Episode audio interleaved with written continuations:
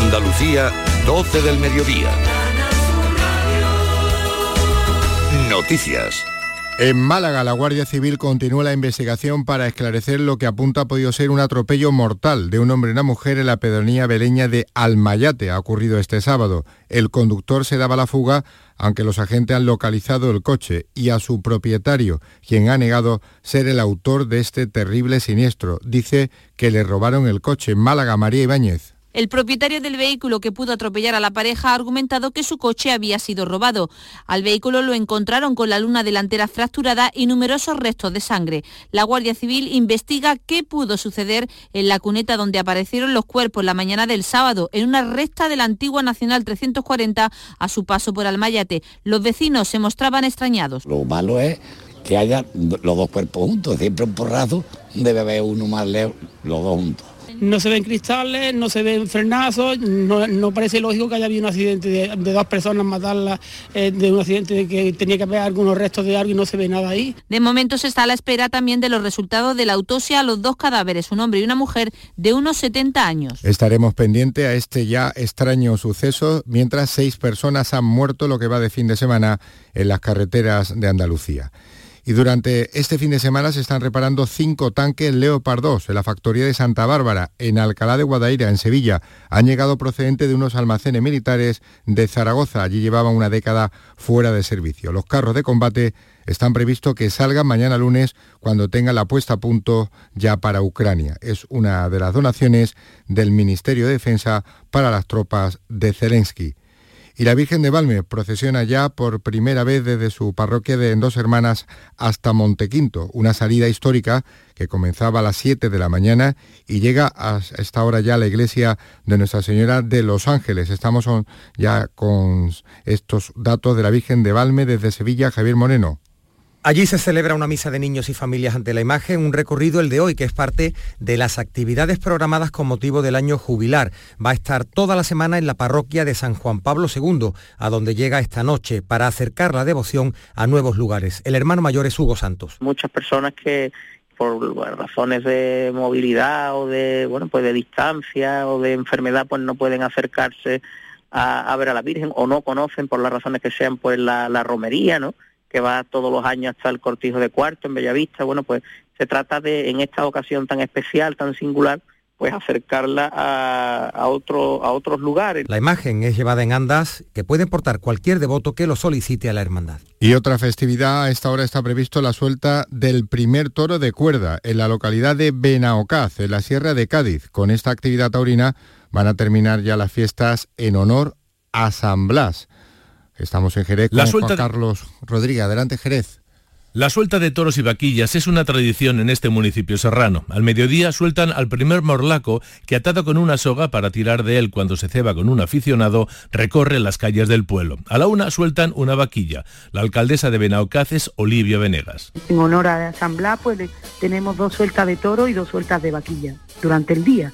Y a mediación un gran grupo que va a amenizar la plaza, ¿no?, para dar alegría a esta fiesta. Por la tarde habrá otras 2 sueltas, a las 5 el toro de cuerda y a las 6 otra vaquilla donada por la Asociación de Amigos del Toro. Vamos con el tiempo, la máxima en Almería 15 grados, 12 ahí en Málaga y en Sevilla, en Jaén tienen 11, 9 grados en Cádiz, Huelva y Córdoba, donde menos Granada, 5 grados, Andalucía 12 y 3 minutos del mediodía.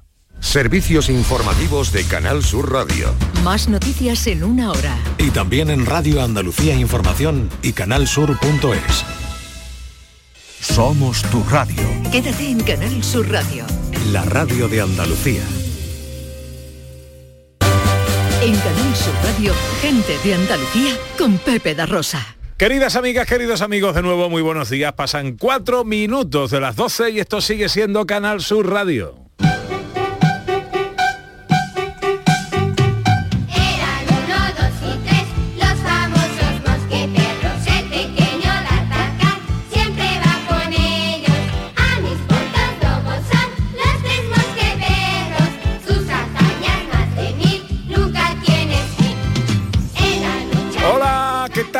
¿Cómo están? ¿Cómo llevan esta mañana de domingo 5 de febrero de 2023? Ojalá en la compañía de sus amigos de la radio lo esté pasando bien la gente de Andalucía. Ya están aquí los tres mosqueperros y hoy están además los tres. Personalmente, físicamente, sexualmente. Profesor Carmona, buenos días. Ha dicho sexualmente y me ha presentado a mí. No sé, no sé qué ha pasado. Me queda un poco... Sí. Bueno, es una manera chiquitistaní de presentarlo. Oye, que quiero dar un aviso, porque es que vengo en la moto y me doy cuenta de que la gente se pone en los semáforos. Quiero avisar a la comunidad universal. La gente se pone en los semáforos mirando la luz para que se abra, o sea, en la parte peatonal. Pero claro, ya en la parte peatonal hay bicicleta, hay triciclo eléctrico de esto. Sí, pero esos no deben estar en la parte peatonal. Entonces, y las personas, y están mirando la luz. Yo digo, no miréis la luz, mirad la realidad. Porque van a ver, verde, se cruzan y viene un coche y lo atropella, ¿no? Yo iba en la moto y lo iba a atropellar. Digo, no miren la luz, mirad la realidad. Sí, hay otra cosa que también, ya que está usted en eso, podemos incidir. Y es, las personas que cruzan, esto lo he visto yo desde mi coche, incluso con personas que van con un carrito con niños de bebé, sí, ¿vale? Efectivamente. Y pasan un paso de cebra por el mero hecho de que es un paso de cebra, sin mirar a donde viene. Como tengo mi derecho, tienes tu derecho a morir. Mire usted, por favor, que viene en coche. Claro, esa persona dirá, es que estoy pasando por el paso de cebra, pero ¿y si yo no me he dado cuenta? Claro. Porque ahórrese usted... Por favor, mire la realidad, no la ley. Es que miren a su alrededor. Hola, Raquel Moreno, buenos días. Hola, Pepe. ¿Cómo estás? Bien. ¿Tú qué aviso quieres dar? Yo no quiero dar ningún aviso. La gente que tenga cuidadito y que permanezca viva y ya está. Y que hola, David Jiménez, buenos días. Te miraste en el espejo y te dijiste bonita, lo que no sabes que eres la mancha que no se quita. Esto es lo que tenías que haber avisado, Raquel. Esto es verdad, que va a cantar David. Bueno, oye, es que no estoy valorado. Pero ha cantado muy bien. He cantado bien, no estoy valorado. Yo siempre no estoy valorado en mi trabajo. Digo, después pienso en el que hizo el suelo de la Capilla Sixtina y se me pasa. ¿Sabes? Oye, a lo que habéis comentado me hace mucha gracia. Muy bien, gracias, Pepe. Me hace mucha gracia lo del carrito de la gente que pasa por el paso de peatones y dice, voy a arriesgar al niño primero. Exactamente. Es verdad. Para que el accidente sea más violento. Correcto. Pero, Carmona, yo a usted no lo he entendido. ¿Usted por qué iba a pillar a la gente con la moto si estaba en verde para ellos? Porque no. Yo voy bien, pero los veo ansiosos por cruzar. Sí. Y digo, Dios mío, van a dar el paso y no me van a ver, porque yo a lo mejor vengo pegado por el lateral, voy más cerca, no voy por el centro de un coche, que el coche se ve más grande, ¿no? Vale. Entonces ellos están ahí, esperando, viendo la luz, aquí en el puente, ¿no? Digo, viendo la luz, y lo veía que estaban ansiosos ya por cruzar. Oye, y me tocaba pasar a mí, pero yo digo, si la luz cambia exactamente en el momento que estoy pasando, van a poner el pie porque no están mirando hacia dónde vienen los coches. Bueno, el señor general de tráfico te ha mandado aquí a que hagas un programa hoy, o cómo va esto. Oye, que está, oye, por cierto, si ahora que fuera ministro de tráfico, yo pondría mucho aviso. Tú tienes cara de ministro. Tú tienes cara de ministro. Oye, y yo vengo en la moto también, en mi moto, que es la moto de Batman. Sí, es preciosa. Y hay una parte adelante que pone solo motos. Oye, no pongáis el coche ahí, que si no yo no me puedo poner ahí lo de solo motos. Bueno. Y otra cosa que he observado esta mañana, que me he levantado ahí... Esto ya es ocupando tu tiempo.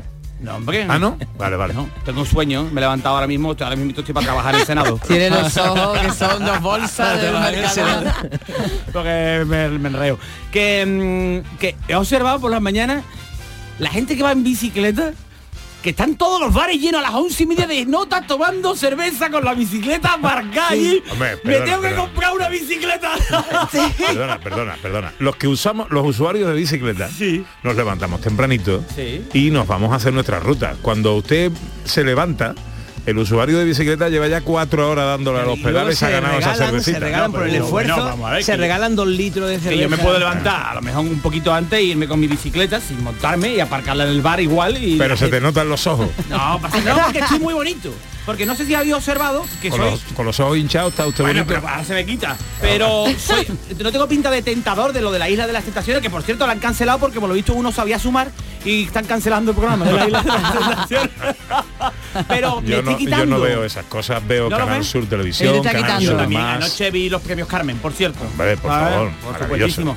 Pero me estoy quitando lo de las manchitas estas de la cara que os dije. He visto, se me han quedado como señalitas, pero se están quitando. Sí. Pero a que se me ve como más joven. Sí, sí, mucho más. No, pero se pega todo el día. Te tienes que echar crema reafirmante. Están saliendo arruguitas. Crema reafirmante. Y yo, sí. Tiene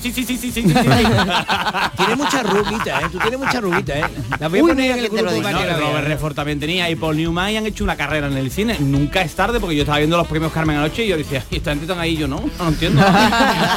Bueno, ¿le parece a usted bien que vayamos con el programa? No, pero que estamos haciendo una función pública maravillosa, porque al final es un programa de entretenimiento. Estoy somos bien. Entretenedores. Hablando del cine, ¿cree usted que Iago Aspas debería ir a la semana que viene a la gala de los Goya como mejor actor de reparto? Podría ir, lo que pasa que nada más que saltamos no cuando nos interesa, porque sin ir más lejos cualquier... Mira, estaba viendo el Madrid con él. No, pero yo te he hecho una pregunta. Iago Aspas sí, pero iría de secundario. ¿Sabes? No, el que quedaría el segundo, ¿sabes? Sí, ¿no? El primero quedaría... No voy a decirlo, no quiero crear polémica. Bueno, venga, que llegan los vaivenes, vamos. Gente de Andalucía con Pepe da Rosa. Chano, ¿nos disfrazamos de factura de la luz para asustar al personal? ¡Tequilla! Con Hogar Solar ahorras tanto que eso ya no da yuyu. ¿Hogar Solar? ¡Claro! No como mi cuñado Alfonso, que riega todos los días una lámpara creyendo que le va a crecer una planta fotovoltaica. Hogar Solar, la luz que te ayuda a ahorrar. Ahora mismito voy a ponerme yo la plaquita. Cercanía. Las historias que pasan en nuestra tierra. Andalucía en profundidad. Actualidad. El cafelito de siempre. Así es la tarde de Canal Sur Radio con Mariló Maldonado. 3 horas para disfrutar de una radio emocionante. Andalucía, son las 3 de la tarde. La tarde de Canal Sur Radio con Mariló Maldonado. De lunes a viernes desde las 3 de la tarde. Más Andalucía. Más Canal Sur Radio. En Canal Sur Radio, Gente de Andalucía con Pepe da Rosa.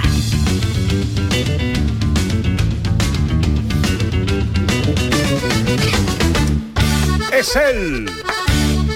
Ha venido el Robert De Niro del micrófono. Con arrugas. El Brad Pitt del humor. Con arrugas. El Freddy Krueger de la tristeza. El Aníbal Lecter del aburrimiento. Llega con más sonrisa que afinación, David Jiménez. Oye, este señor... ¿Qué interés te ha cogido? Este señor está metiéndose conmigo, o sea, este tío... Tú siempre te metes conmigo y con mi calva y con mi soledad. Un minusválido capilar se está metiendo conmigo de mis arrugas. Oye, que esta arruga, a mí me quedan bien. Sí, sí. Es como la dices, que tiene el pelo canoso. A mí me gusta la gente que tiene el pelo canoso, que lo tiene muy canoso, me parece muy atractivo. Pero guapito, y para los oyentes que no te conozcan mucho, que tú tienes los ojitos claros, que eso hace mucho. Es que estoy muy bien terminado. Eso está... Bueno, estuviste bien terminadito ya cada día. Pues, que va. Mira la foto. Oye, en serio, mira, estoy otra vez con el deporte a tope, a todo lo que da. Y de verdad que me quito la camiseta y digo, oye, que te venía haciendo falta. Me venía vistiendo falta, correcto, porque era Juan el Golosina. Totalmente. Bueno, para que no me digáis después, David, el tiempo se agota y demás, yo quiero, porque el tema que traigo es importante y nos atañe a todos en algún momento de nuestra vida, o ahora me invito casi seguro, ¿vale? Así que vamos con ellos, José María. Voy a poner la gafa. Es que no me había escrito. Cuando empezamos... La patilla esconde la arruga, eso es verdad. Es que el interés que me ha cogido. Ah, porque tú no estás solo por casualidad, ¿eh? No. Cuando empezamos en este programa, David Jiménez, ni tú, ni Pepe, ni yo usábamos gafas. Totalmente. Es verdad. Bueno, y mis gafas todavía tienen algo de dignidad. No te metas con mi gafa. Mi suegra. Ah, tu suegra. Pero vamos. ¿Cuál es el tema que va a solucionar la humanidad? No voy a solucionarlo. Esta es mi opinión y ustedes veréis que es la correcta y la adecuada, ¿no? No, porque... Claro. Oye, que hay gente que tiene otra opinión contraria a la mía y si se equivocan allá ellos, ¿no? Pero quiero hablaros de los préstamos y de las hipotecas. Tema interesante. Bueno, pues a eso voy, ¿no? Porque se está poniendo la cosa complicada a la hora de pedir un préstamo, una hipoteca. Todos vemos la tele, ¿no? Y vemos cómo están subiendo los tipos de interés. Y está la cosa muy difícil, ¿no? Como ve un chaquetón con manga en el SICAP, ¿no? Que tú dices... Marty McFly diciendo, esto no era para esto, ¿no? Entonces, tú vas con toda la ilusión a tu banco, ¿no? O a un banco a pedir tu préstamo, ¿no? O tu hipoteca, y piden muchas cosas, ¿no? piden que si dos avalistas, dos nóminas, un de 2.000 pavos, un contrato indefinido, sangre de unicornio, el pelo de un ñu que haya cruzado en la gran migración sin que le haya mordido un cocodrilo. No, te estás viendo que está el cocodrilo y está grabando un vídeo, dile al ñu que hay un cocodrilo ahí. Te piden aliento de ninfa, te piden un test de antígeno, te piden un contrato indefinido y tú sales allí y dices... Y encima no te la dan. Porque tú dices... ¿a dónde encuentro yo un contrato indefinido? ¿No? No, porque tú de verdad vas y cuando sales, ¡plaf! Como cuando tú vas a un bordillo que te da un calambrazo, eso que no te lo esperas, ¿sabes? Claro, eso no, porque... Lo peor es que va con ilusión y te la rompen entera. Ahí voy, porque los bancos han dado más desilusiones que las pollerías. Sí. Porque las ilusiones son como los macarrones, que siempre te haces de más, ¿sabes? Entonces, yo siempre lo digo, yo tuve un hijo más para el sobrante de los macarrones. No solo con Valeria, pero bueno, Alexis, que se coma los macarrones, ¿no? Cuidado también ahora, porque ahora está el elemento, ¿no? Ahora estás que si pido la hipoteca fija, variable, ¿no? Y ahora te ves el elemento, quizás en la mesa hay alguno, ¿no? Dice, no, yo es que la tengo fija. Tú es que la tienes variable. Y está el personaje subido como la ceja izquierda de Ancelotti. No, está venido arriba, ¿sabes? Como el polo, ¿no? Como el cuello del polo de un pijo, ¿no? El padre le dice al niño, súbete el cuello del polo para pensar que somos pobres, ¿no? Entonces, pero que yo digo, esperaros, que ya los que tienen fijos ya se inventará algo para mangaros también a ustedes el dinero, ¿verdad que no, vale? Y hay mucha gente, ¿por qué este tema? Porque lo trato. Estaba el otro día en un bar, por lo que fuera, por casualidad, por lo que fuera. Se dio. Y hay gente que estaban contando unos chavales que habían pedido la hipoteca y estaba él diciendo, ay, nosotros hemos grabado el momento de la firma. Porque hay gente que ahora se inmortaliza todo y todo se graba, ¿no? Y todo es más importante eso que casarse. Eso, hombre, eso fija mucho más. Magui me dijo el otro día, David, te quiero, digo, ponlo en el Facebook que se va a pensar la gente que nos vamos a separar. Y Magui, de eso quería hablar. Bueno, pues eso. La gente, estaban los chavales diciendo, no hemos grabado, firmado, como firmamos en el notario. Y me di la vuelta y digo, pues si lo pones a cámara lenta vas a ver el momento exacto donde el notario se mete 1.500 pavos en el bolsillo. Porque el notario empieza a leer muy rápido como el de los Micro Machine, ¿te acuerdas? O como Almeida ahora que dice que lees rápido, el alcalde de aquí, ¿no? Y claro, tú no entiendes nada, porque tú no das para más. Tú eres de los que enciende la linterna del móvil para buscar móvil, ¿sabes lo que te digo? Tú te vas diciendo, porque la cláusula de cuenta y tú no sabes nada, como el que inventó a la Jerez, que tampoco sabía cómo se movía un caballo. Pero tú estás allí diciendo, bueno, vale. Y es muy enternecedor escuchar a los chavales, ¿no? Diciendo, ¡ea! Pues ya tenemos casa. No. La casa es del banco. Tú se lo estás pagando. Tú tienes un seguro de vida, un seguro del hogar y te crees que te han regalado una Play 5, pero te la han metido en la hipoteca. Tú no tienes nada, criatura, ¿sabes? Y los requisitos que pide el banco, ¿sabes lo que yo pienso? Son muchas cosas, ¿no? Es que hay que ser emprendedor. Bueno, primero tienes que buscar unos padres ricos para ser emprendedor. Que todo el mundo es emprendedor si tu padre tiene pasta, ¿sabes? Si no eres emprendedor. Y yo pienso, digo, ¿te imaginas que si Steve Jobs hubiera sido español pidiendo un préstamo? ¿Sabes? Tú te imaginas, ¿no? Pidiendo un préstamo para alquilar el garaje donde inventó. Tú te imaginas, ¿no? Dice, mira, que vengo a pedir un préstamo porque voy a crear una empresa que se llama Apple, que va a revolucionar la informática. Y el otro, ¿y luchar contra Olivetti? ¿Dónde va, caballero? Era un babarracho, ¿no? Con unos ordenadores portátiles. No, hombre, todos los ordenadores son portátiles si le aplica la fuerza suficiente. Esa es una babarrachada, ¿sabes? O Elon Musk, ¿no? El de Tesla, ¿no? Que tiene cara de siete vecinos, que no. María Chamorro, siete vecinas, me llega por línea interna. Haciendo amigos. Avisarme de las cosas que tenéis para yo no hacer bromas, ¿sabes? Pero yo siempre he opinado lo mismo, María. A los siete vecinos le falta como un minutito de microondas, ¿sabes? No, que dice, vamos a darlo, que se ha quedado frío por dentro. No, pero bueno, dejemos los siete vecinos al lado. Sí, déjalo. Y no, pero tiene que tener toda la cara de una cabra jorcaque, ¿no? Ahí tiene la cara rara, ¿qué te pasa, tío? No. y está ahí el tío, no, que quiero crear coches eléctricos, pero ¿cómo va a ser esto, no? Yo, este tío ha inventado Tesla, que yo siempre digo, ojalá monte una naviera, cosas así de barco, y le ponga Tesla Marinesla, ¿sabes?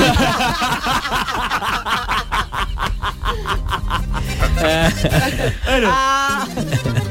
Además, ¿sabes? ¿Usted quiere que... ¿Te imaginas? Ahora voy al banco y me cancelan la hipoteca mía. Y me quitan la casa por ahí. Bueno, además, debéis decir una cosa, ¿no? Te cobran por todo. Te mandan una carta. No es que de la carta, bueno, me mande carta, mando mucho un correo, un mensaje, no me manda carta, no, te cobro. Comisiones por absoluto, mantenimiento. Es que estoy cobrando por el mantenimiento. La está limpiando la cuenta. Eso lo hago yo. Eso lo está contando. La cabalgata de Reyes. Cogí un caramelo de la Caixa y me llegó un cobro de 0,50 céntimos. Un beso para todos. Bueno, todo, la Caixa. Que lo de las comisiones me parece una barbaridad. Porque tú tengo mi dinero ahí y todas las semanas te van quitando un piquito, van arrascando, ¿sabes? No van a ir, tú dices, no, tengo dinero, es que ya tiene transferencia. A veces. Todo lo que hagas, y dices, bueno, tengo el dinero mejor en mi casa. No me diréis, que ahora yo me pongo aquí polémico de verdad. Y entonces, dice, no, pero es que las comisiones, desde los sumerios, entre familias, incluso cobraban comisiones. Porque yo me he puesto a leer, me he informado. Digo, no, pero eso era para buscar a Sumeria naranja. Bueno, ¿por qué pides? Bueno, pedimos préstamos porque yo tengo menos dinero que un logopeda en Murcia, ¿no? O sea, cuando tú ya te descubres en tu casa afilando los lápices del Ikea, y yo, vea, por más que son gratis, ¿sabes? Entonces, y observo a mucha gente que cuando pide un préstamo o cuando ya está en una situación límite, se encomienda a Dios, ¿no? Ay, Jesucito de mi vida, ayúdame a pagar esto. Yo siempre pienso, bueno, si yo tengo un problema y yo fuera Jesús, ¿qué haría, no? Pues me haría el muerto 3 días y después... Y después el dinero... Te dan el dinero y dices, bueno, ya tenemos el préstamo, oye, que ya tenemos el dinero. El dinero lo tiene que pagar, ¿eh? Y dura poquísimo, no te da para todo lo que quieres hacer. Bueno, tenía más dinero uno. Nunca salen los planes como quieres. Yo pido tanto, me queda tanto para esto para lo otro y tal, y luego me puedo... Claro. Y luego interesa... Mira, esto al final no lo vamos... Mira, la cocina no la vamos a hacer porque así me gusta. Vamos a pintar nosotros las puertas de los muebles, que así me gusta... Porque ojalá el dinero durará lo que dura un boli verde, ¿sabes? No, sí. Pero no es así. Cuando me quedaba con las puertas del pan de mi madre, tenía yo más dinero que ahora, la verdad. Yeah. ¿Sabes? Bueno, entonces, ¿qué es lo que pasa, no? Entonces, la gente pide a Cofidis, que es muy fácil pedir un préstamo a Cofidis. ¿No? Si lo difícil es devolvérselo a los notas. No pedirlo. Ya hay más préstamos de Cofidis que gente, ¿sabes? No, entonces, te hacen muchas preguntas para darte el dinero, ¿no? Que si, oye, ¿tiene usted trabajo? ¿Es usted constante? Y yo, a ratos, ¿no? Porque para mí, claro, a ratos, porque yo, para mí un referente grande en la vida fue Gaudí, que lo dejaba todo a medias, ¿no? Pues, entonces, te piden muchas cosas. Cuidado, ¿eh? A los bancos le prestamos 70.000 millones de euros para salvarlo y ahora te están cobrando dinero por tener ellos tu dinero. Sí, señor. Y mira todas las pegas que me están poniendo, ¿eh? Sí. Que me pongo serio. ¿Sabes? Entonces, claro... Tú no tienes un pavo y tienes que recurrir a ellos. No te queda otra. No tengo más remedio, ¿no? Y el problema es, la culpa es mía. Pues yo he llegado a la conclusión, porque mi trabajo pues no me da el dinero suficiente para llegar, y la culpa es mía porque mi padre me decía, David, estudia. Y yo entendía, estudia. Y salía de casa. Así saliendo menos. Yo espero que los cubatas ya no valgan 400 pesetas, ¿vale? Entonces, y el banco te llama todo el tiempo. O sea, que, débele tú algo al banco, que el banco no duda en llamarte y presionarte fuerte, y te llama más que la pequeñita del Postal Gary cuando llamaba a Caroline. Caroline, que llamaba todo el tiempo y me llama el banco y me dice, David, oye, mira, es que tienes un descubierto de 500 euros. Y digo, bueno, y la semana pasada, ¿cómo estaba yo? No, tenías 2.000 euros, digo, y te llamaba yo a ti, ¿o qué? Es que se nos acaba la tinta roja, digo, poco un boli verde que no se gasta, cabeza. Sí, señor, así es. Bien lo pasemos. Así es. ¿Es o no es? ¿Estáis de acuerdo conmigo? Es verdad. Esto es totalmente así, totalmente así. Yo fui hace poco a pedir una hipoteca. Y el del banco, muy amable, el banco con el que trabajaba, no diré cuál es, Muy amable, te vamos a tratar muy bien porque tú tienes aquí todas las cosas. Utiliza el pretérito imperfecto, o sea, trabajabas, ¿no? Trabajaba, por supuesto. Un interés fijo al 1%, que eso no lo va nadie. Pero bueno, muy bien, perfecto. Sí. Bueno, pero ahora, tú le pedías un dinero y él te daba otro. Dice, no, te damos hasta aquí. Digo, pero hombre, no, si yo necesito esto, no me vayas a dar. Él ponía el límite. Y ahora decía, y tienes que contratar un seguro de vida. Digo, bueno, hombre, vale, de acuerdo. No, pero lo tienes que pagar por toda la vida de la hipoteca, ahora del tirón. Eso es otra. Ahora del tirón. Sí. Antes, pues tú podías elegirlo. Ahora ya no lo eliges, ya te lo impone el banco. Y le tiene que poner una alarma a la casa. Digo, yo no quiero alarma. No, la tiene que poner. Pero tú sabes por qué hacen todo eso, porque antes te daban una vajilla, ahora tienes que poner la alarma, porque están amueblando su casa, ¿sabes? Tenías que poner la alarma, tenías que comprarle un televisor. Yo ya tengo televisores. No, pues tienes que comprar un televisor. Digo, mira, déjalo. Sí. Era imposible. Pagar un seguro de vida durante todo el tiempo de la hipoteca es pagar con la mitad de la hipoteca, básicamente. Hombre, claro. Porque son dineral. Pero es que además, imagínate... Pero le exigen que lo pagues al principio todo. Por eso digo que tienes que poner la mitad de la hipoteca si te la dan para pagar el seguro de vida. Claro, es que tú el dinero que estás pidiendo ya no contemplabas. Bueno, eso estabas hablando a lo mejor de una hipoteca a 25 años que pida ahora una criatura, pues el seguro de vida son 12 o 13 mil euros. Correcto. Y lo tienes que poner. No. Barbaridad. Y si yo cancelo la hipoteca antes de tiempo, esto ya está pagado. ¿Es tu problema? No, es que esto no. En fin. Yo siempre lo digo, como se enteren que hay vida después de la muerte de los bancos, estamos perdidos. Bueno, que son las 12 y 20. Y que llega el circo musical del profesor Carmona.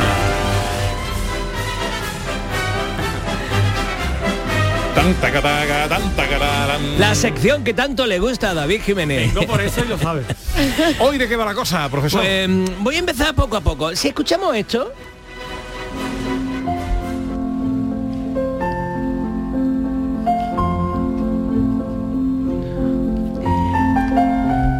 Qué bonito, David.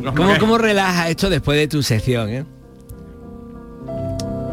Pues escuchamos que es un concierto para piano y orquesta. ¿Escucháis el piano? Sí, ¿no? Sí. ¿Escucháis la orquesta? Sí. Ahí de fondo. Vale, pues... luego me he puesto a investigar, vamos, yo conozco, ¿no? Y esto es Mozart, por cierto. Esto es Mozart, concierto número 21 para piano y orquesta. Pero digo, bueno, voy a buscar un concierto que tenga dos pianos de cola. Dos pianos de cola ya tiene su cosa, porque no todas las salas de teatro tienen dos pianos de gran cola para ponerlo allí con la orquesta. Bueno, vamos a escuchar este concierto para dos pianos de Johann Sebastian Bach.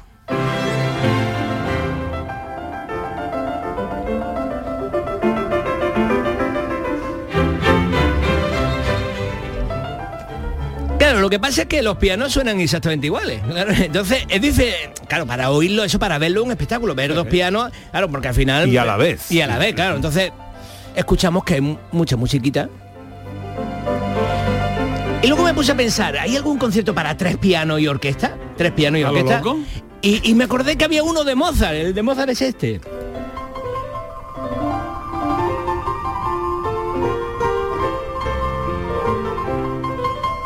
Música me recuerda a las películas estas que tú ves sin sátiras, que están los tíos tocan las pelucas estas gordas y en pelota están corriendo por la casa mientras que tocan el piano. Qué manera de cargar. La imaginación es libre. La música.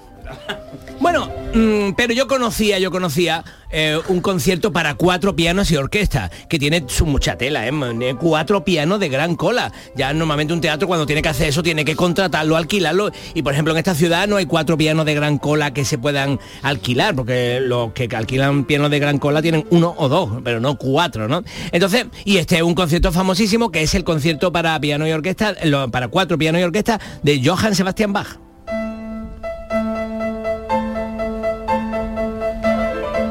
Que os puede sonar porque esta fue la banda sonora de la película Las amistades peligrosas. Ajá.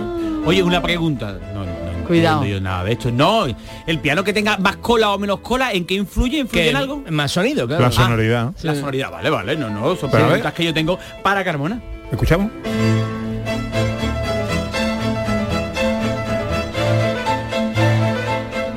Aquí hay cuatro pianos sonando. Cuatro pianos. Claro, van entrando uno detrás de otro, pero...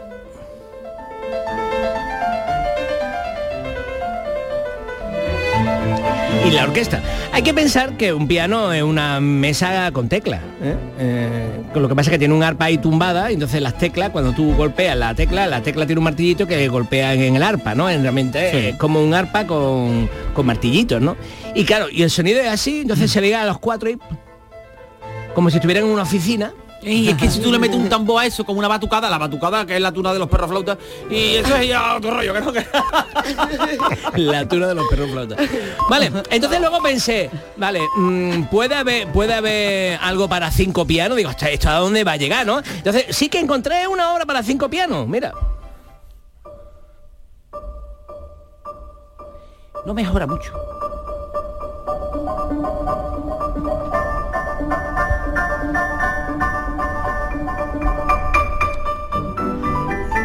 Villancico de Navidad, Christmas with the Five Rounds. Aquí, este vídeo me parece que lo he visto y hay un tío que está fumando mientras toca el piano. Sí, porque es música jazzística. Sí, sí, bueno, ahora nos parece raro, pero los profesores fumaban en la clase. De no, pero es un teatro, una actuación y el tío está ahí con el no sé qué se está fumando, ¿vale?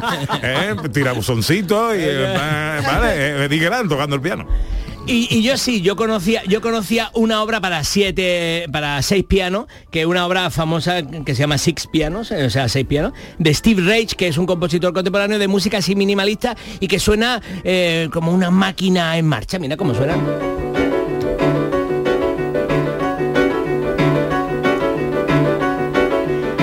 Hay que decir que hay seis pianos y por tanto 12 manos. ¿Eh? Cuando hay 12 manos hay 120 dedos. O sea, que pueden estar tocando muchas notas a la vez. Y realmente para un compositor componer más de 3 notas a la vez es muy complicado, ¿eh? O sea, normalmente siempre suena un acorde de 3 notas, a veces de 4, bueno, a veces de 5. El otro día escuchamos acordes hasta de 8, ¿no? Pero es muy difícil componer estas obras y que no estén tocando exactamente lo mismo, porque si tocan lo mismo se produce unísono, ¿no? Entonces, estas obras tienen su complejidad, pero bueno, esto es música contemporánea más o menos, entonces se le cabe todo, ¿no? La escuchamos un poco más.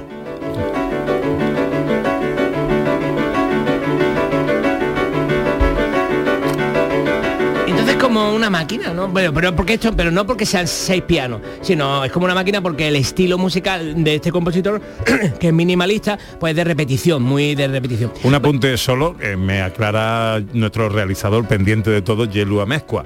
12 manos son 60 dedos, no 120. No, encima no sabes ni sumar. Y después el circo musical, esta es la sesión que yo te llevo viendo toda la vida, pero la has cambiado el título, ¿no? Pues esto es lo mismo. No es lo mismo, no eres oyente, Profesor, no es oyente. Seguimos con 7 pianos, ¿hay 7 pianos? Pues sí, tenemos este concierto en vivo con 7 grandes pianos de cola. Ahí hay otra cosa, ¿no? Hay violines, claro, sí.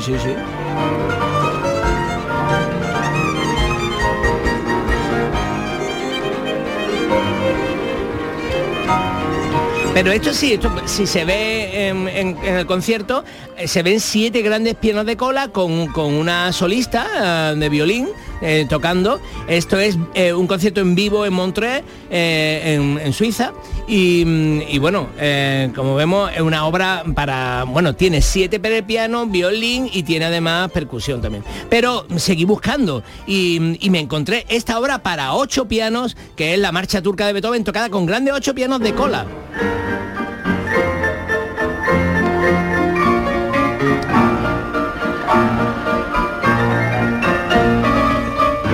Aquí es donde fumaba el tío. Aquí fumaba el tío con un gorro correcto. Ridículo, pero aquí no está ni más ni menos que Alicia de la Rocha, uno de los pianistas de Alicia de la Rocha, una de las gran pianista española. Y hay 8 grandes pianos de cola sobre un escenario de Madrid. Y esa especie da la sensación de que hay como un desafine. ¿Por qué? ¿No? ¿Tú crees? No, al haber tanta nota... Bueno, claro, hay tanta nota, a lo mejor, no sé, pero no, en teoría no debería haber. Luego encontré, por fin, una obra para 10 pianos. ¿10 pianos? 10 ya, ¿eh? Circo musical, 10 pianos. Para la universidad tu hijo se hace pianista. Perdón. Un beso. Bueno, y esto ya, claro, estos 10 pianos se han hecho con una pieza de Broadway. ¿Lo escuchamos? Y si escucháis, ya hay 10 pianos. Qué bonito, con esto despedimos nuestra sección de cosas raras del circo, digo, de la música, que hacen el circo musical. Llegar a 10 pianos juntos tocando este popurrí de Broadway que se llama The Thing You Are So Long.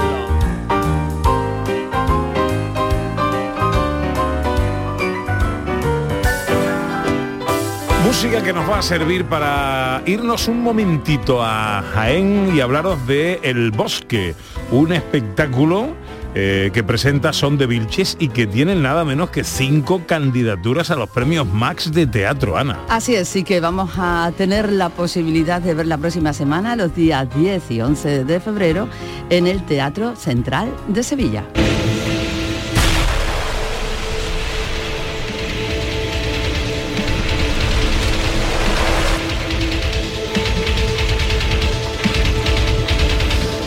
El espectáculo, como decimos, ha recibido 5 candidaturas a los premios Max, como mejor espectáculo, mejor música, mejor coreografía, mejor interpretación femenina y mejor interpretación masculina, en la figura de Mario Bermúdez, que nos atiende a esta hora, fundador de la compañía Marca Dance y coreógrafo y bailarín. Hola, Mario, buenos días.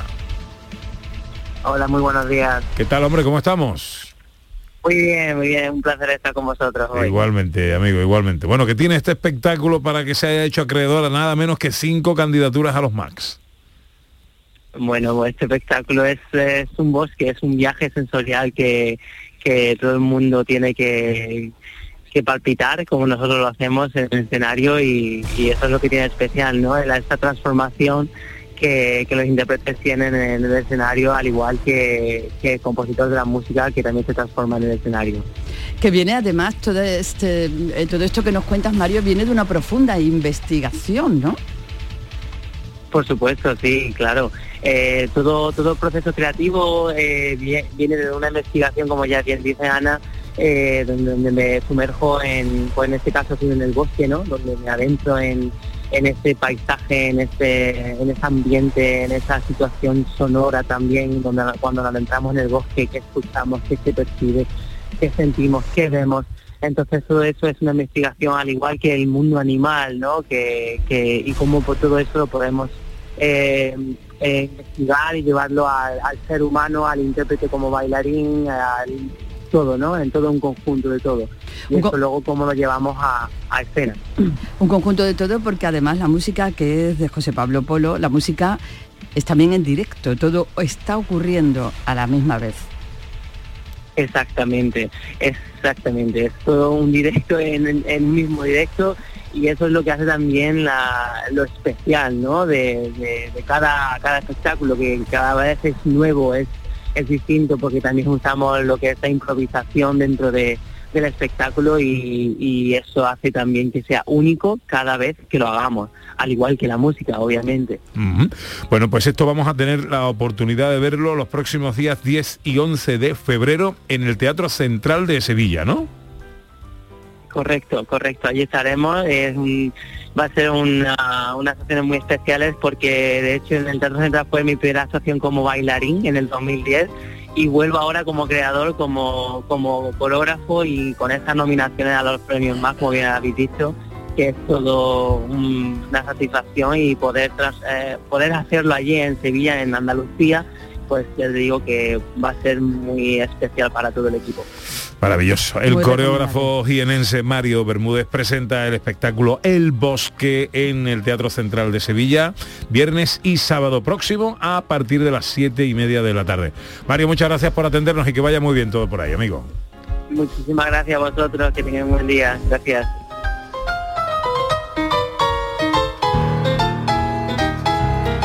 Pues enseguida llega la filosofía.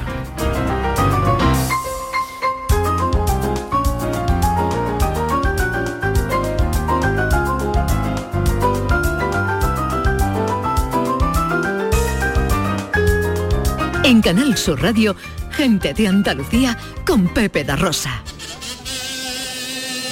Si te gusta el carnaval de Cádiz, si lo descubriste por la tele, ahora tienes la oportunidad de conocer toda la historia. El libro Generación Tangay lo cuenta todo. Cómo se hizo el ritmo del Tangay, las anécdotas, las fotografías, los vídeos en códigos QR. Generación Tangay, un libro imprescindible. ¿Impreciqué? ¿Un vacinazo? Consíguelo en librerías y grandes superficies. Me llaman Charlo, Charlo, Charlo, Charlo. Información, deporte, cultura, todo en Canal Sur Radio Sevilla. Este lunes, desde la 1:05 p.m, la tertulia de la jugada de Sevilla te llega desde el restaurante Humo de Clandestine Grill Company, con la última hora de tu equipo y el análisis con los protagonistas. La brasa más canalla de Sevilla se cocina al carbón en Bormujos. Restaurante Humo de Clandestine Grill Company, en calle Perú número 49, colindante con avenida de Juan Diego. Bienvenidos a Sacaba. 1000 metros de electrodomésticos con primeras marcas. Grupos Whirlpool, Bosch y Electrolux. Gran oferta. Microondas Whirlpool de 20 litros con grill, antes 129€. Llévatelo ahora por solo 79€. Y de 25 litros y 900 vatios con grill, antes 179€. Llévatelo ahora por solo 99€. Y solo hasta fin de existencia. Solo tú y Sacaba. Vete a dormir con una sonrisa, con el show del comandante Lara. El humor más travieso, los invitados más divertidos, las mejores versiones musicales de Calambre. Yuyu, Abraham, Sevilla, el niño del ukelele, yo qué sé, a ver dónde lo metemos todo. El show del comandante Lara. Los domingos en la medianoche en Canal Sur Radio. Más Andalucía, más Canal Sur Radio. En Canal Sur Radio, gente de Andalucía con Pepe da Rosa. Para Sofía la noche tiene algo especial, algo nuevo y seductor. Tiempo para pensar, tiempo para analizar la realidad que nos rodea, nuestra vida cotidiana. Es la filosofía pop que nos trae Raquel Moreno Lizana en Telequia Filosófica. Hoy tienes aquí a David delante, que te hará muchas preguntas, ¿verdad, David? No, porque claro, estoy venido para eso. Sí, no, estoy a ver qué es el tema, porque tengo las carnes abiertas, ¿sabes? Sí. Hombre, a ver, tú has traído un camino que siempre es difícil, el de las hipotecas. Sí. Hoy vamos a preguntarnos por otras veces en la vida que hay un camino fácil y otro difícil. El cruce de caminos de Hércules y el estoicismo. Sí. Porque además, en cuanto a la filosofía pop, vamos a mirar un símbolo de nuestra cultura. Hércules lo tenemos en nuestra bandera. Uh-huh. Y conocemos el mito este en el que Hércules consigue todos sus trabajos. Los 12 trabajos de Hércules. Ahí estamos. Pero Hércules procede un poquito más antes. Vamos a mirar la historia de Hércules, para aprender un poco de esos momentos vitales en los que hay un camino fácil y uno difícil. Y nosotros nos quedamos como en el cruce de camino diciendo, del fácil no me fío del todo. No sabemos por qué suele haber esa desconfianza. Voy a tirar por los pueblos. Claro, ahí está, una cosita así. Claro, pues nosotros vamos a aprender con Hércules por qué tenemos esa tendencia a decir, no me fío del fácil, voy a tirar por el difícil. Y vamos a conocer el Hércules que antes de meterse en los 12 trabajos era un joven normal, y vamos a conocer un poquito. Herculito, era Herculito. Ahí está, Herculito. Mi perro se llamaba Hércules. Claro, pues fíjate tú, es que está dentro de nuestra cultura, es un personaje, es normal que lo cojamos incluso de nombre de... O sea, está dentro de nuestra cultura, es un símbolo andaluz. Uh-huh. Y vamos a ver, yo creo que el elemento que lo relaciona más con nuestra vida, como andaluces. Antes de que Hércules se convierta en el héroe que es aplaudido por todo el mundo, hay que recordar que Hércules es un personaje que ha sido prácticamente como un Moisés, aunque haya nacido del dios de dioses, ha sido abandonado en la tierra. Uh-huh. Entonces Hércules se tiene que trabajar su vida, es un trabajador más. Sus padres son trabajadores y un día, fíjate qué cosa más andaluza, cuando su padre le manda a comprar pan, o sea, el pan del momento, se quedó con la puerta. No, primero se pone a andar y de repente da con dos caminos. Un camino tiene Hércules unos 17 años, da con un camino muy sencillo, facilito, ve un lago al fondo del camino y al fondo del todo niebla, no sabe a dónde lleva. Y otro camino empedrado, muy difícil, y al fondo del todo montañas, es decir, un camino muy sencillo y otro pero no sabe hasta dónde llega, y un camino muy difícil pero sabe que lleva hasta las montañas. Y él se queda ahí en medio y dice, no sé qué camino elegir. Y de repente, en ese cruce de caminos, que simboliza un poco las dificultades para elegir en nuestra vida, aparece por el camino sencillo una dama muy guapa, una dama muy bella, y le dice, yo te ofrezco un camino muy sencillo, yo te ofrezco un camino donde vas a tener mujeres, donde vas a tener riqueza, donde vas a tener alegría, vas a caminar todo esto, es un lago donde no va a faltar el agua, esto va a estar chupado. Hércules no se fía del todo y por el otro camino empedrado aparece una anciana con un aspecto un poco más huraño, le dice: yo no te ofrezco un camino tan fácil, yo te ofrezco un camino empedrado, pero tú sabes que lleva hasta las montañas. Eso sí, en este camino empedrado, si quieres comer tendrás que buscarte la comida, si quieres beber tendrás que buscarte el agua, todo lo que consigas va a ser a partir de tu propia fuerza. Y ahí se queda Hércules dudando, diciendo, bueno, una me ofrece en el fondo más seguridad, la del camino difícil, dependen las cosas de mí. La otra me está prometiendo aquí, lo que decimos aquí, el oro y el moro. ¿Qué cojo? Pues dice Hércules, ¿cómo os llamáis? Y la del camino fácil le dice, me llamo Placer, pero mis enemigos me suelen llamar Vicio. Jessy. Bueno, a ver, Vicio, le llaman Vicio. De repente la otra le dice, yo me llamo Trabajo, pero mis amigos me llaman Virtud. Virtud, que es arete en griego, que era como la gran... el gran ingrediente para los grandes héroes. Uh-huh. Entonces ahí llega un momento en el que Hércules dice, cojo el camino difícil, voy a coger el camino en el que todo depende de mí mismo. Coge el camino difícil, y ese es el momento en el que Hércules, teniendo 17 años, comienza esa andadura que un poquito más adelante en el mito le llevará a buscar esos 12 caminos y lo convertirán en un héroe. Ahora bien, cogemos este mito. ¿De quién era? 12 trabajos. ¿No? Eso, los 12 trabajos. Ahora con eso no pagas la hipoteca. Eso está claro. Hércules no tenía problema de hipoteca también. No, ese no. Claro, no tenía ese problema. Ahora bien, este mito, que quedó un poquito olvidado porque nos hemos quedado con lo de los 12 trabajos, era el ejemplo que cogían en la filosofía estoica para hablar de la vida. Uh-huh. Y es un ejemplo que cogían porque decían, en la vida hay elementos que dependen de nosotros y otros que no. Y nosotros nos tenemos que centrar en aquellos elementos que dependen de nosotros. Estos elementos son los que desarrollan nuestra virtud y son los que hacen de nuestra vida una vida heroica. Es el símbolo del estoicismo. Y poco tiempo después, porque no pasó tanto, se convirtió en el símbolo de nuestra bandera. Yo creo que un símbolo de cómo el pueblo andaluz, al fin y al cabo, empatiza con un héroe que no nace de las estrellas, ¿verdad? Pero nace sobre todo de un momento en el que fue capaz de elegir su propio camino, a pesar de las dificultades. Nunca sabremos qué había pasado si se hubiera tirado por el otro camino. Es lo que me estoy preguntando. ¿Por qué ahí no tengo que tirar aquí yo por el de los bares? No tiene que parar. Además, que los andaluces al final hayan cogido la ética del trabajo... Creo que ha habido pueblos que han cogido la ética de trabajo más que nosotros. No. Yo creo que son prejuicios. No, yo creo que son prejuicios. Claro. Yo creo que son malas leyendas. No, habla por ti, querido. Ese Carlos habla por ti porque tú eres funcionario. Cuando me muera quiero pasar la mejor vida. No, perdona, yo es que soy funcionario. Claro. Me he confundido. Yo creo que somos un pueblo muy trabajador, ¿eh? Sí, sí, sí. Si tú miras, trabajador, claro, luchador, sí, incomprendido, sí. Y ejemplo de otras muchas culturas que al final terminan adoptando hábitos nuestros previamente criticados cuando no se conocían. Además, una cosa, yo creo que la diferencia con el pueblo andaluz, que se comporta de manera auténtica sin tener que venderlo, vende su mejor cara. Otros pueblos nos venden constantemente ese sufrimiento. Nosotros vendemos nuestra cara alegre, pero por detrás de la alegría hay mucho trabajo, y hay mucho esfuerzo. Claro, y el que se quede solo en eso, la verdad es que demuestra ser muy superficial. Me apunto la sugerencia de Yelu. Para los oyentes, preguntar para el WhatsApp, lo apuntamos para la semana que viene. Si creen los oyentes que somos un pueblo trabajador o no. A ver, vale, qué nos dice. Sí lo somos, pero lo vendemos mal. Ves el anuncio, Extremadura indómita, perdona. Sí. Y lo vendemos mal. Y siempre que pongo el mismo ejemplo, ¿no? En Estados Unidos un tío con una capa negra es Batman y aquí es un tuno. Y es porque lo vendemos mal. De todas maneras, la naturaleza ha sido amable con Andalucía, ¿no? A diferencia de Centro Europa o el norte de Europa. Entonces, esa gente creó una ética del esfuerzo y del trabajo, porque es que si no, no pasaban los inviernos. Y nosotros hemos tenido siempre inviernos suaves, ¿no? Y eso nos ha permitido vivir con una relajación que es admirada por todas partes, por todas las culturas del mundo, ¿eh? Y veranos muy duros.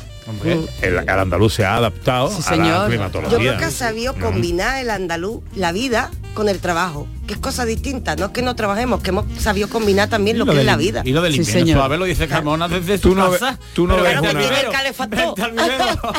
una... En Andalucía no ves una obra parada en verano a 40 grados. Y ahora existen los aires acondicionados, pero hemos tenido que vivir, se ha tenido que vivir y trabajar con los 40 y tantos grados durante muchos días seguidos. Unidos. Mira, y eso la Sagrada es duro. Familia.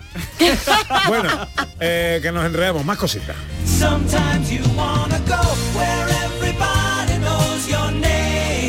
Una serie, profe, ¿qué serie trae? Pues, de verdad, los que no vieron The White Lotus, la primera temporada, que vean... Maravillosa. Que vean la segunda. ¿Has visto la segunda ya? Ya he visto la segunda. Ah, magnífica. Qué pena, ¿verdad? Que ya se me haya Quiero acabado. Avisar que se llama igual, pero no tiene nada que ver. O sea, que se llama The White Lotus, pero solamente coincide un solo personaje en cada una. Y sí, es gente que va a un hotel de vacaciones durante una semana. Este es el tráiler. Bueno, esta es la musiquita del tráiler, que además es de la serie, que es muy bonita, una música muy curiosa. Y muy bien ambientada musicalmente. Y entonces, bueno, son 7 episodios, os animo a que la veamos. Está en HBO esta serie. Y yo creo que, aunque trata de una gente que va a un hotel y tal, y se lo pasan bien, y van ocurriendo pequeños conflictos y tal, hay mucha filosofía de fondo en esta serie, y sobre todo trata sobre las relaciones de pareja. En este caso se trata mucho el tema de las relaciones de pareja, y en particular hay algo que me sorprende de esta serie, y es que habla, crea un discurso nuevo sobre la infidelidad. Ha sido una cosa muy interesante. Se han atrevido, con mucho detalle, con mucha delicadeza, a plantear temas sobre la infidelidad como...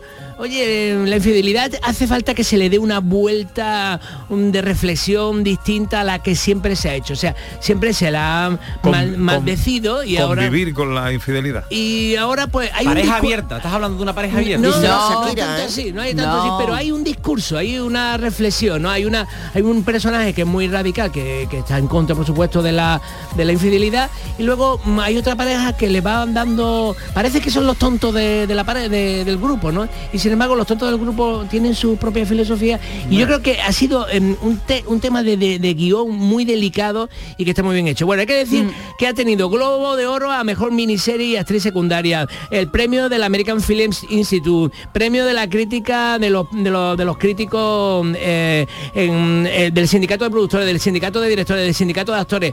Os animo a que veáis The White Lotus, segunda temporada. Perdona mi curiosidad. ¿La ha visto Ana? ¿La ha visto Raquel? No. Me gustó más la primera, pero bueno... ¿La primera? Así, hablando con un lenguaje tampoco muy cinéfilo, un truño gordísimo. Sí. Pues de lo mejor que he visto. De lo mejor que has visto, porque no tienes tele, tú. No, porque tú no tienes tele. Porque tengo otro criterio, ¿no? No, pero no tienes tele. Entonces has visto poco.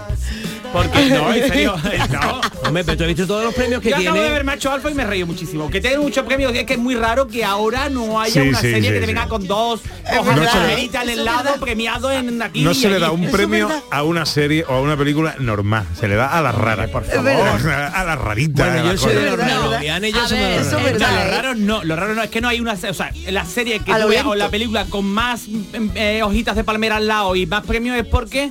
A todos los del cine le parece una película de culto. Una película de culto. Esto no lo veo yo, mira, querido. Sí. Bueno, una anécdota, una curiosidad, Raquel. Sí. Mira, ya que hemos hablado un poquito de estoicismo, trae una curiosidad, un personaje al que no se le suele conocer. Una estoica, que también había filósofas en la antigüedad y no la solemos recordar. Se llama Fania.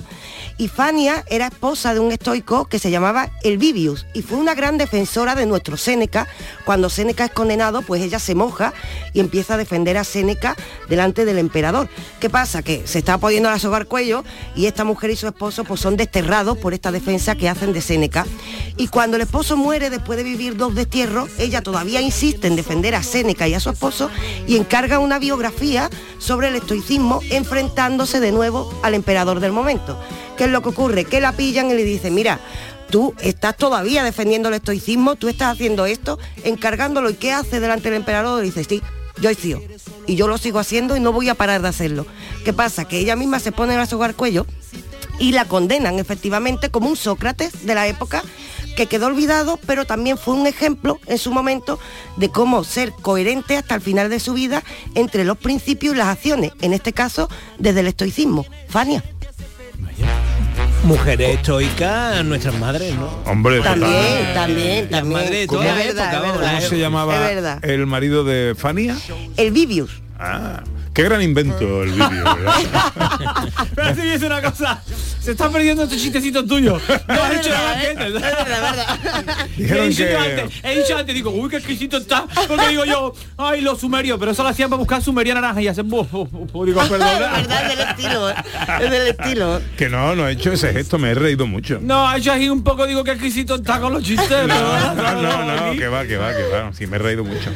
Que una pregunta para la Real Academia. Ana, una. Vamos allá. Venga, ¿se escriben con mayúsculas los días de la semana o los meses o las estaciones? Pues la forma correcta de escribir los días de la semana, los meses, las estaciones es siempre minúscula. Que la gente le da por... Los nombres que designan los días de la semana, los meses y las estaciones del año pero son nombres comunes. ¿Por qué cambia estas cosas? Porque se escriben con minúscula. Pues a mí me lo enseñaron con mayúscula. ¿A ti te lo enseñaron con mayúscula? Que sí. Solo en el caso de que estos nombres formen parte de expresiones denominativas se escribirán con mayúscula. Por ejemplo, este Jueves Santo, pues entonces sí, tú escribes Jueves Santo con mayúscula. O el mayo francés, pues entonces mayo lo escribes con mayúscula. Pero si tú escribes un mayo, tienes que escribirlo con minúscula. Sí, pero darte cuenta que en la Real Academia de la Lengua es decepcionante. Tú vas allí, cada uno tiene su sitio con su letra. Y el nota de la H habla, ¿sabes? No. Y hay H mayúscula y H minúscula. No son coherentes hasta el final. A mí me lo enseñaron con mayúsculas. Venga, una pregunta más. Me cabe otra. A ver, al escribir una dirección, ¿la palabra calle va con mayúscula o con minúscula? En las denominaciones de las calles y otro espacio urbano, el primer elemento, calle, vía, avenida, paseo, rambla, etcétera, es un nombre genérico y por tanto se escribe con minúscula. Venga ya, hombre. No, ahí estoy de acuerdo. No podemos estar de acuerdo en eso. Sabría, no le den la razón. Que sí, a eso sí. Mira lo que te ha hecho con los meses del año y con todo. Excepcionalmente, estos nombres genéricos se escriben con mayúscula cuando son traducciones o préstamos de otra lengua. Por ejemplo, la Sexta Avenida o Hyde Park. Pues entonces, avenida se escribe con mayúscula. Sexta Avenida o Hyde Park. Yo hablando en inglés soy como cuando Elvis Presley cantó Guadalajara, que está Guadalajara.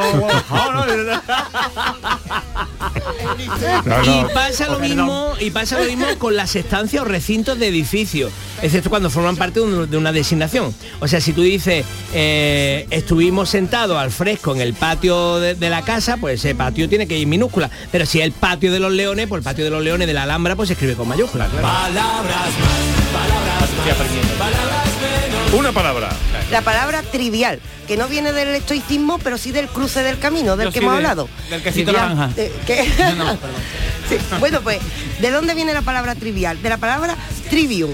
El trivium era un espacio que había en las calles donde coincidían tres calles, como una plazoleta que daba lugar a tres calles. Uh-huh. ¿Qué pasa? Que ahí es donde la gente coincidía y hablaba por lo que hacemos hoy en día también en las plazoletas, del tiempo y de cosas muy cotidianas, en realidad, como una pequeña plazoleta. De ahí viene la palabra trivial, relacionando el tema del que se hablaba en esas pequeñas plazoletas, es decir, un tema cotidiano, un tema aparentemente sin importancia, que hace alusión a cómo estaban hechas las calles en el antiguo Imperio Romano.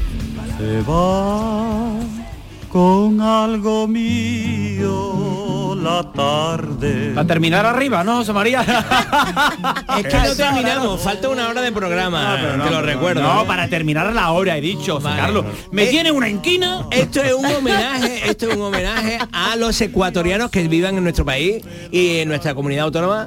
Porque esta es una canción que a los ecuatorianos les encanta. Resulta que esta semana el compositor Marco Mosquera está viviendo en mi casa, lleva un par de semanas viviendo en mi casa, componiendo en casa con el piano y tal, y ahora, bueno, sale de viaje a Madrid esta semana. Y va a ser caso con los ecuatorianos y ha dicho, ¿estás viviendo conmigo? Y dijo, vaya callado. Vale. Y entonces... No hay un tonto silencioso, ¿no? Dice, hay un tonto silencioso, porque yo hablo mucho. Bueno, al compositor Marco Mosquera, que es nuestro invitado en España, el gran compositor del que el año pasado estrenamos un requiem aquí en esta ciudad de Sevilla, pues esta es su canción preferida, que dice, se va con algo mío la tarde que se aleja, mi dolor de vivir es un dolor de amar, y al son de la garúa en la antigua calleja me invade de un infinito deseo de llorar. Ser suave trino, perfume. Ya, un momento. Mensaje de los oyentes, Ana. Mira, hoy, referente a nuestro tema, que es el Día del Hombre del Tiempo, Moisés Mudarra dice, los cofrades somos expertos meteorológicos. Claro. Desde que llega el miércoles hasta el domingo de resurrección. Isabel también le dice que le gusta comprobar el tiempo a partir de la aplicación de Microsoft, que da previsión para los 10 días siguientes.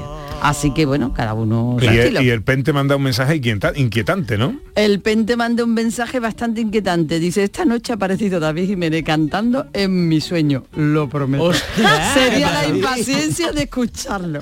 ¿Qué pasa? Es bonito eso, ¿no? Oye, que lo de la música de los ecuatorianos y esas cosas. El año pasado un requiem, ¿no? La criatura, ¿no? 10 segundos. Y ahora te manda con esa canción que es su favorita. ¿Te lo ha mandado tu mujer para que te ahorque?